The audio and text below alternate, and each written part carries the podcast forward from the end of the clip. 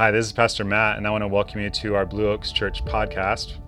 At the end of this episode, feel free to download our Blue Oaks Church app where you'll be able to access resources, events, and ways to get connected at Blue Oaks and in the community. Uh, the app is the easiest way to share this content with a friend, and it's the easiest way to keep up with everything going on around Blue Oaks. Most importantly, though, I just hope that you enjoy this episode and it inspires you to take your next step in your faith journey. Hey everyone, my name is Scott, and I'm one of the pastors here at Blue Oaks. We've spent the last two weeks in a series called Undivided, with the hope that while living in a divided nation, divided neighborhoods, divided families and relationships, that we could find our way back and become undivided. It's a challenging task, but a worthwhile one. We find ourselves in a moment of history where the divisions in society are growing farther apart by the day, it seems. Some of you are thinking, a moment of history? That's been my marriage for the last 10 years. Or that's the history of my family since I can remember constant division and strife. It's certainly been our nation. President elect Biden said last Friday, We may be opponents, but we are not enemies. We are Americans. His appeal in a moment of political division in our nation is to a unity of citizenship. I love what Matt said last week that there's a unity that runs deeper than division. It's a citizenship, but not an earthly one and it runs deeper than that. Think about this for a moment. What's most important at the end of life? What would you wish to pass on to those closest to you, to your children or your family? What would you hope they carry on with? It's interesting that priorities often become crystal clear when facing our mortality, facing the end of life. And we often begin communicating what's most important to us as we are facing the end of life. One of those closest to Jesus, a man named John, records the last meal Jesus has with his disciples, the 12 who had followed him for over three years, and it was the night before his crucifixion. The meal begins with Jesus washing their feet. And if that wouldn't be awkward enough for you, he then starts talking about being betrayed by one of them at the table. Everyone begins looking around, asking, Is it me? Is it you? Judas, the one who would betray him, would in a few minutes leave to gather those who would arrest and ultimately crucify Jesus. There's a tension at the table, an uneasiness in the air. Jesus is saying he's leaving and they can't follow. Peter, another one of the 12, in a moment of bravado declares, I'll never leave you. I die for you first. To which Jesus responds, Peter, you'll deny knowing me three times before the sun comes up. But then Jesus comforts them that he's preparing a place for them. He promises God will send an advocate, the Holy Spirit, to be with them, to help them. It's really an intimate setting we're given a glimpse into. But it's not a dinner party. It's not a dinner of clarity for those at the table, except for Jesus. The final thing Jesus does with them is pray. He prays, saying his hour has come. He knows he's headed to his death. And it's the focus of his prayer I want us to look at. First, he prays for those at the table with him. Holy Father, protect them by the power of the name you gave me, so that they may be one as we are one. He prays, Father, protect their unity. Then he prays for those who will believe because of these 12 and the movement that would birth from them, the ecclesia, the gathering of Christ followers that would become known as the church. Jesus prays, My prayer is not for them alone. I pray also for those who will believe in me through their message, that all of them may be one, Father, just as you are in me and I am in you. May they also be in us, so that the world may believe that you have sent me. I have given them the glory that you gave me, that they may be one as we are one. I and them and you and me, so that they may be brought to complete unity then the world will know that you sent me and have loved them even as you have loved me. Father, he prays, produce their unity. Jesus, knowing the end of his time on earth is near, prays for his followers. Interesting that he didn't pray for their success or their safety or their prosperity. He prays for unity. And as he prays for them, he also prays for those who would believe because of their message. That's us. In his last prayer with the disciples before his crucifixion, Jesus prays that we would be one. One. The word means to be united most closely with. He was praying for a unity of love, a unity of fellowship, a unity of purpose, modeled after the unity of the Godhead. Our unity with one another is to be just as the Father and the Son are one. It's a spiritual, mystical unity, a unity that goes deeper than shared theological or ideological beliefs, deeper than citizenship of a nation. The Father, the Son, and the Spirit share many things together at a level that is profoundly intimate. Our union with one another is to be like theirs with each other. Heard over and over again in these verses is the heart of God for his people to live as one in unity. One of my favorite sounds is an orchestra prior to a performance. When you listen as the instruments warm up, it's total discord. Everyone is doing their own thing. I don't know why I like it. I just think it's one of the coolest sounds to listen to. Maybe it's because of the excitement of knowing what's coming next. But then the conductor comes out and he taps his baton on the music stand, calling all the various instrumentalists to attention. And they set their focus on him, looking in his direction. All of a sudden, these independent, disjointed instruments become harmonized and you get a unified piece of music played by a variety of distinct instruments, all following the conductor with the same goal and purpose a unified sound making one beautiful song. In that last dinner with the disciples before his death, Jesus prays for them and for us that we would be one, just as he is with God that the world would know that God sent him and he loves us even as a father loves his own son. Jesus knew the world would be watching how we, the church, get along with each other. And they're making decisions about God from what they see and hear. Who would want to join a family that constantly fights and belittles each other? Who wouldn't be drawn to a family that loves unconditionally and supports sincerely even in the midst of disagreements and differences. Jesus is praying for a unity that opens the door for belief. How will the world believe that Jesus was sent by God? Not if we're unanimous on each vote, not if we always agree with each other, not if we solve every controversy to my satisfaction, of course, but when we're united together in the midst of all of it. When we're united together in spite of it. I think Jesus knew this would be a constant challenge for the church, a constant individual struggle, and thus his prayer for them and for us. And this message, this theme, this imperative is carried on throughout the birth of the church. In just a moment, we'll look at three instances the church was reminded of this call to unity and how to achieve it. Jesus once said, Every kingdom divided against itself will be ruined, and every city or household divided against itself will not stand. Division isn't simply something that separates, it brings ruin.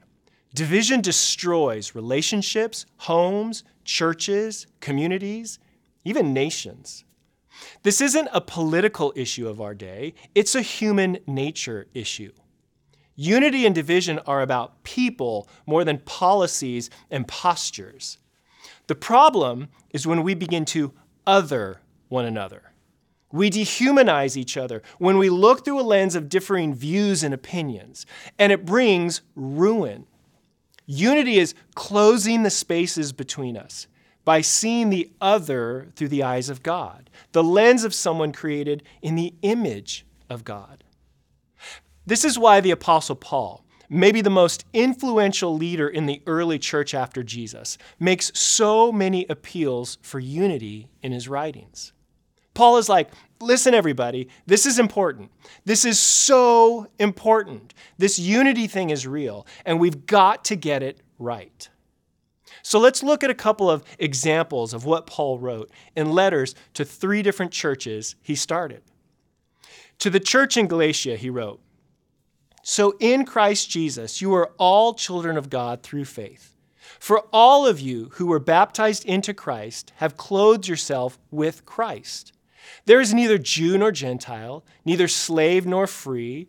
There is neither male nor female. And let's just add in left or right, blue or red, this supporter or that supporter. For you are all one in Christ Jesus. It's a comprehensive list. There are ethnic differences, religious differences, socioeconomic differences, gender differences, and I added in the ideological differences. That pretty much covers it. Everything falls into one of these categories. This was revolutionary to those reading the letter because it wiped out the classes that society places people in. In Jewish tradition of Paul's day, there was a common benediction in, a, in, which a Jewish male would give thanks to God that he was not made a Gentile, a slave, or a woman. There is evidence of comparable distinctions in Greek culture, where gratitude was expressed for being made a human rather than a beast, a man rather than a woman, and a Greek rather than a barbarian. Paul is saying these distinctions are no longer the lens we look through at each other in Christ. We are now one in Christ. It's the same word Jesus used in his prayer to be united most closely with. And the beauty, the power is that Paul didn't say we're all uniform, but we are united. Listen, unity doesn't mean uniformity. Uh, think about it for a second. How dull would that be if we all thought and spoke and looked and acted the same way? More than dull, that would be a little eerie and weird. But there can be a subtle undertone at times within the church or society that goes something like this Now that you're one of us, here's what needs to change everything about you to be like us.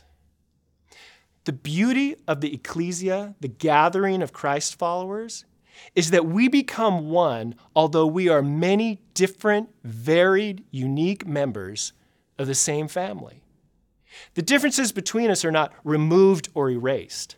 I'm still a male, and Michaela, who does an amazing job each week of leading us in worship, is still a female. Tina, who prayed that beautiful prayer to start us today. Tina and I have not had our ethnicities erased, but we are united in Christ.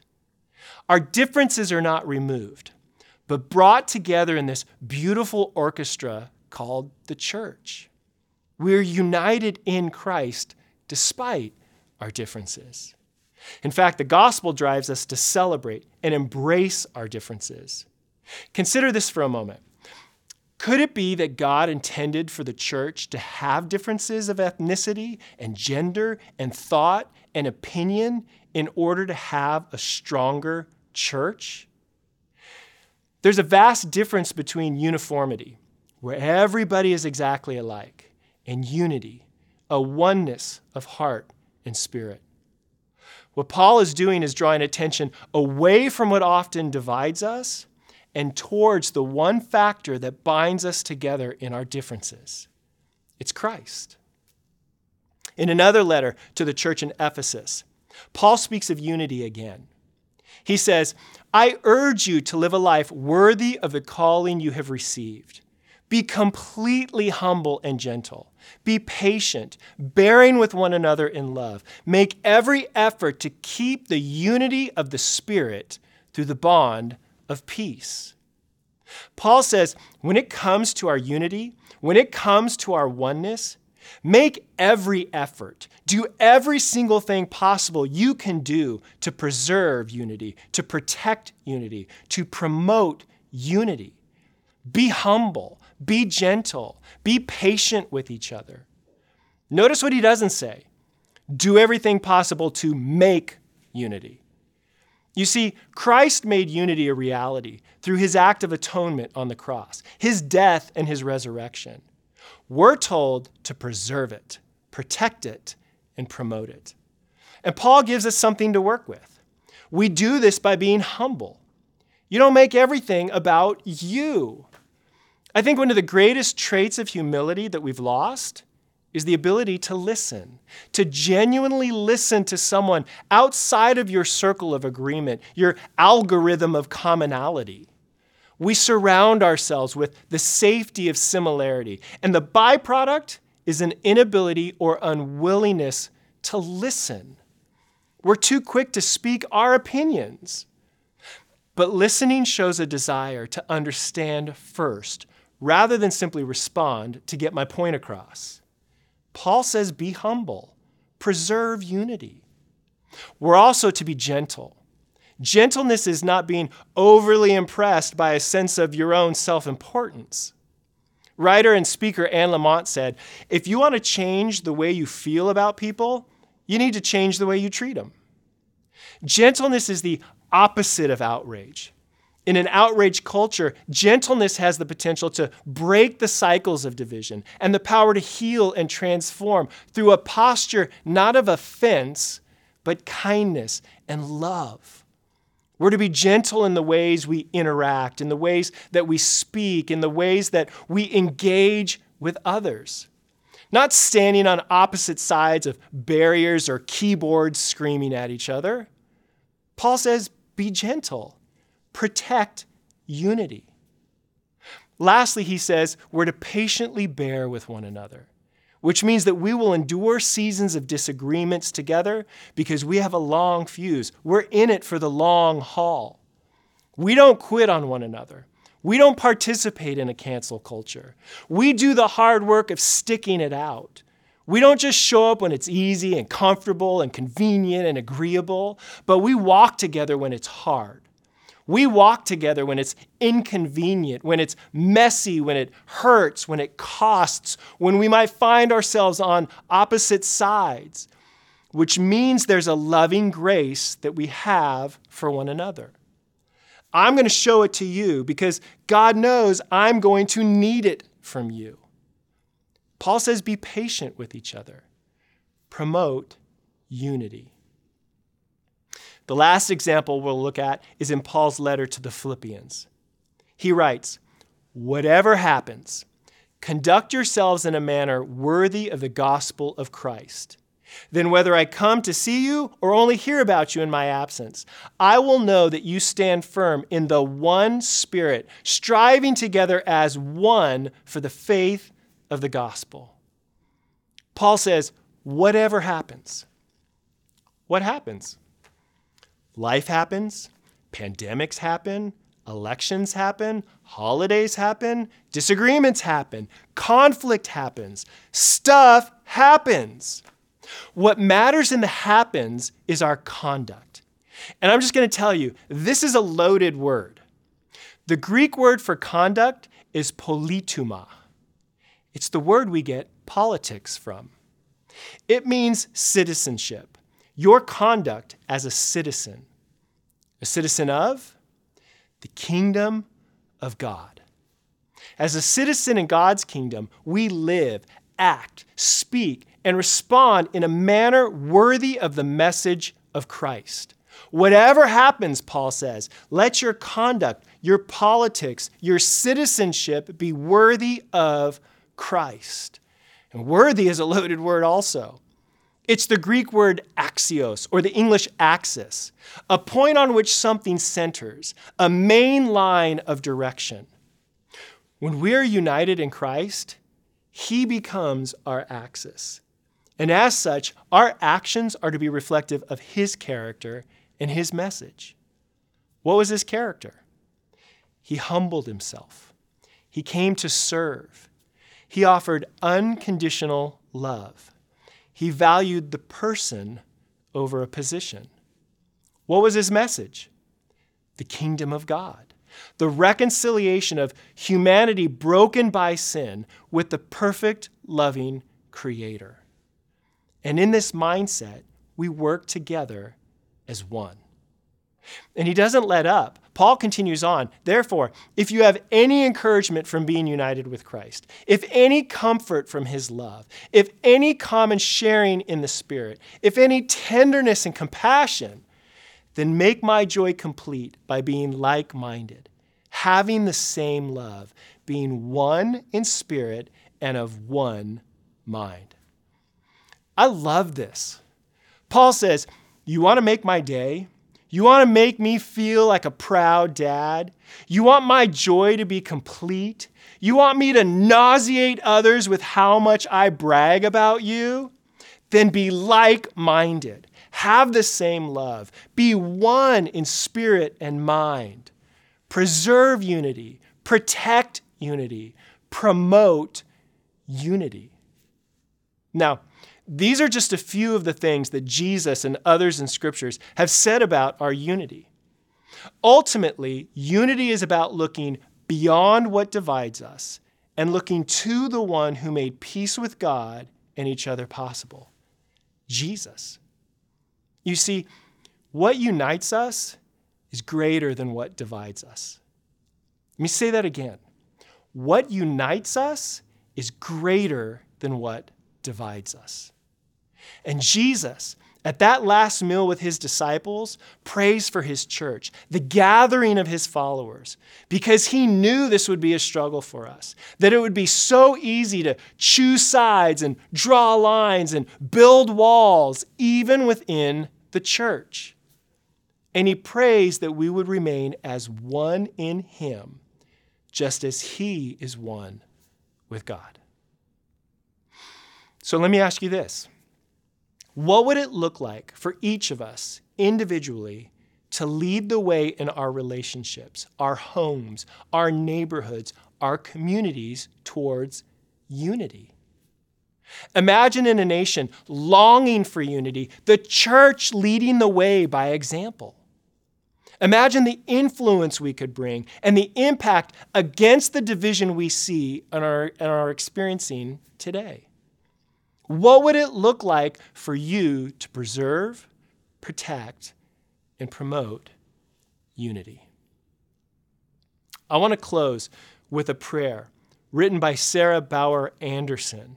It's a prayer of unity, that the distance that separates us would come together. And I want to point out the end of the prayer before we get there. It closes with the word Amen. Amen means so be it. In essence, we're saying, I'm in, God. I want this to be true as much as you do. Let's pray. For family near and peaceable, Lord, we give thanks. For family far and conflicted, Lord, we give thanks. For the ones easy to love, Lord, we give thanks for the ones we fight to love. Lord, we give thanks. For people who see as we see, Lord, we give thanks. For people we don't understand, Lord, we give thanks. For people who don't understand us, Lord, we give thanks. For easy conversation and expressed affection, Lord, we give thanks. For gentle discord within our discourse, Lord, we give thanks. For unity, not sameness, Lord, we give thanks. For charity in all things, Lord, we give thanks. For a world that reflects your goodness, Lord, we give thanks. For humankind that bears your image, Lord, we give thanks.